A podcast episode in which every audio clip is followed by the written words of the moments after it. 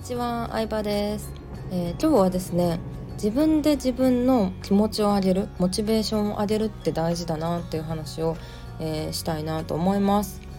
うんまあモチベーションを上げるってちょっとちゃうかなまあ、自分で自分のテンションを上げるというか気分を上げるご機嫌にする方法っていう感じですね。これは結構人それぞれ違うとは思うんですけど私はこういうことをやってるよっていう具体例がまあ何かの役に立つかなって思いまして。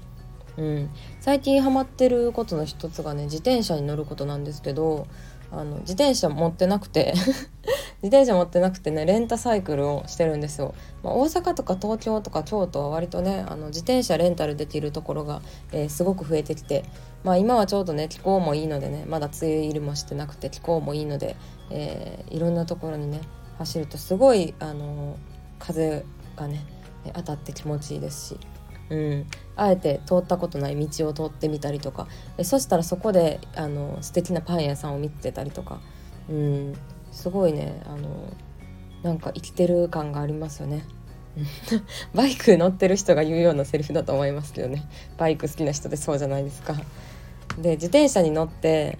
まあまあ、特に目的とかはないんですけどもおしゃれなカフェを見つけたらそこでなんか本読んだりとか、えー、作業したりすることもあるんですけどうん、ご飯食べたりとか。あとまあそれ以外にも結構神社とか公園に行くのにハマってるんですよ。うん、地図とかも見ず、まあ、大体家の方向はまあ大体で覚えといてあの地図とかもねあまり見ずに適当に走るんですけどあの神社とか公園とかがあったらそこで自転車止めてぼーっとしながら音楽聴いてみたりとか。うん。いやいいですね、まあ、神社がいいですね。なかなかねそんなあの外部の人が入れて、えー、座る場所まである神社っていうのを探すのも難しいんですけどなんかねやっぱり聖域感があるというかあの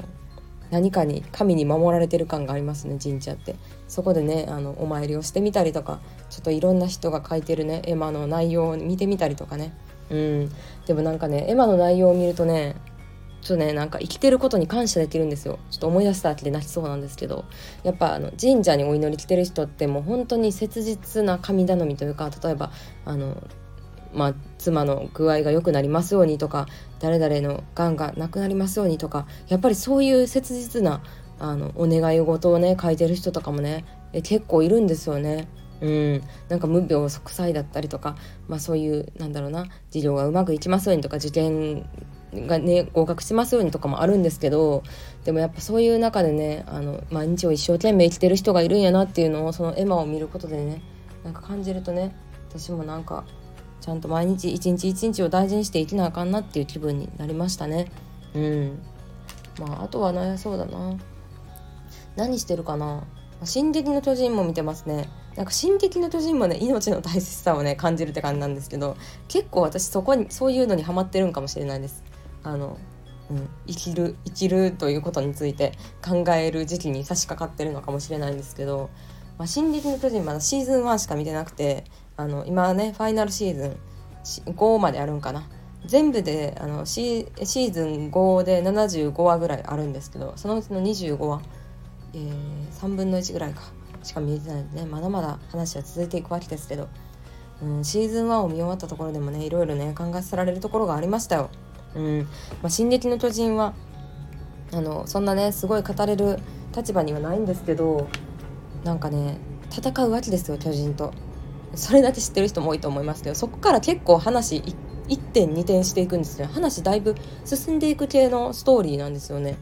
うん、意外な真実が分かったりとか意外な裏切り者が出てきたりとかいろいろあるわけですけどでもねうーん。なんかまあ巨人と戦うんですけどでも一人のキーパーソンを守るために何人も死んだりするんですよね何かを得るためには大きな犠牲を負わなければならないのだみたいなシーンが結構出てくるんですよ。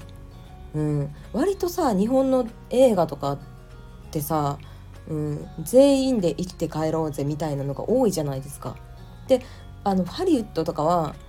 割と主人公級のキャラクターでもなくなったりすることってあるんですよね。でその亡くなった仲間のためにみんな頑張ろうなみたいなシーンとかも多いなって思うんですけどでもなんかいい意味で「進撃の巨人」で日本っぽくないというかあの、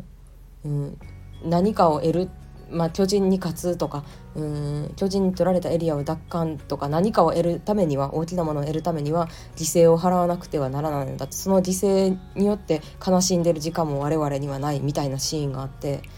まあなかなか深いですよね。うん本当なんか経営者向けの考え方というかそれはね本音ではみんなをね救いたいところではありますけどうんまあまあネタバレできないでねあんまり深くは話せないですけどそうですね結構残酷なシーンとかも多いので考えさせられますねいろいろと。